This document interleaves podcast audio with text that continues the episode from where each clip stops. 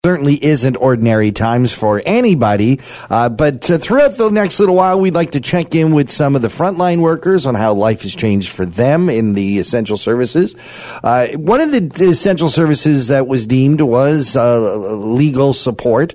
Joining us on the line is a lawyer, uh, Jason Murphy. He is with uh, Christie Cummings.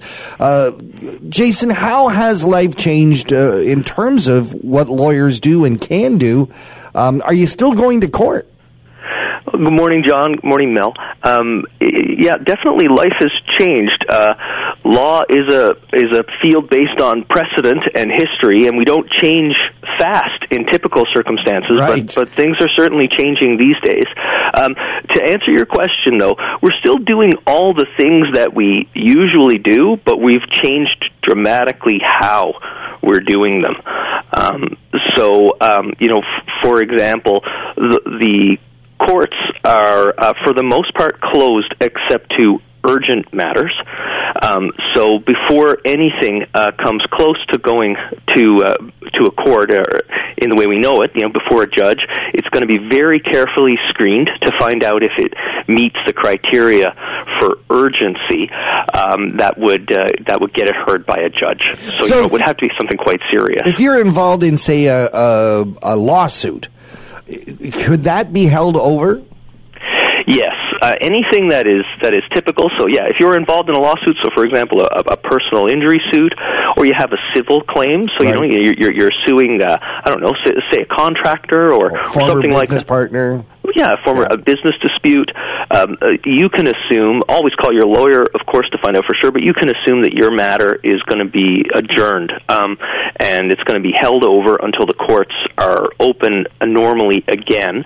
Um, uh, another thing that the uh, government has done on an emergency basis is they've actually extended the limitation period for um, for claims. So the standard limitation period for most claims is two years from the date that you find out about your claim or that you ought to have found out about your claim. Right now, um, that limitation period, the, the time you've got to file a court proceeding, has been extended during this emergency. So, um, you know, the, the, the government and the courts are trying to, are going to try and be flexible on these things. Of course, still, you know, consult your legal counsel before you make any decisions, but just know that your your your matter's probably going to be extended for now. And I think often, I mean, there are certain circumstances where, uh, in like we talk about being positive and families coming together and what you can do together on on a daily basis to keep everyone organized and active. But there's definitely the flip side where there's those family households that are in a turmoil that are just wanting to separate from each other and get out of where they are, um, and they probably really feel stuck at the moment. Should they? Is, is there still hope for them? Um, yeah, that's that's a great question. I, I think right now so many families are under stress, and life is going to go on as it usually does, and people are going to be looking at at separation, for example, which is one of our uh, specialty areas at the firm. So yeah, families are still going to need to deal with separation issues, and and they can. Um, so uh, one important thing to consider and, and talk with your lawyer about is whether you're um, a good candidate for any low conflict or low cost options. So for example, mediation.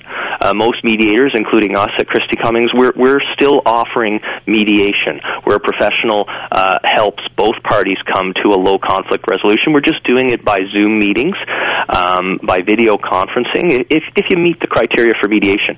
Another one is called collaborative family law, where the lawyers take a real sort of interest based approach to resolving disputes, and, and we commit to resolving the process amicably. And, um, you know, so myself, for example, and uh, Nicole Valancourt at Besse Merrifield Cowan, we do collaborative family law. So if clients are interested in that, we can do that by video conferencing as well. What about uh, power of attorney, wills, all that kind of stuff? Oh, yeah, that's a good question too, because you know, 40 to 60 percent of Canadians don't have those documents or need one, and very quickly, a will essentially uh, governs your estate after your death. Powers of attorney uh, let someone make decisions for you with respect to your property or your health if you're not able to do so. Um, we can still create those documents for you. Um, you can contact the office, and we've got new procedures set up for having those kinds of documents witnessed and signed up properly so that they're binding and enforceable. Is the is the judicial system in Ontario and in Canada uh, doing things differently to, to make it so that we have less contact? Certainly, you're talking about closing the courts, but are there any other steps? Oh yeah, the the system is uh, is changing almost overnight. Um, we have judges who are dealing with some matters if they qualify by way of video conferencing, by way of teleconferencing, which is a real rarity in our system. Um, you know, all but all of our judicial legal services are changing like that. You may have heard if you have a matter with uh, child protection, so that so the Children's Aid Society, Family Connection, Simcoe, uh, Muskoka, uh, you know, your your caseworker is going to be dealing with you most likely by remote means now. And if you haven't heard from your caseworker yet, you should probably send an email, reach out to them. But mm-hmm. their offices are closed. Um, the mediation center in Barrie is now um, is really reducing the number of cases that it's dealing with in person, but it's still dealing with things remotely.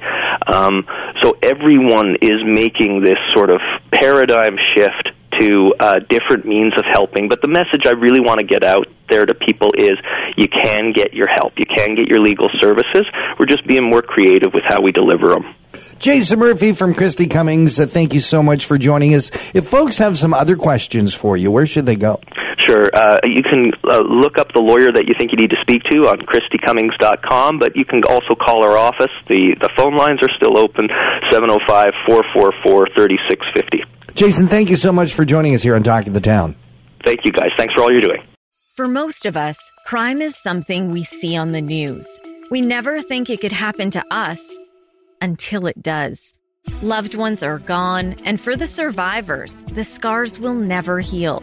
I'm Nancy Hixt, a senior crime reporter for Global News. And on this season of Crime Beat, I'll take you inside some of the most serious crime stories I've covered. Season 6 of Crime Beat is available now on Spotify, Apple Podcasts, Amazon Music, and all podcast platforms.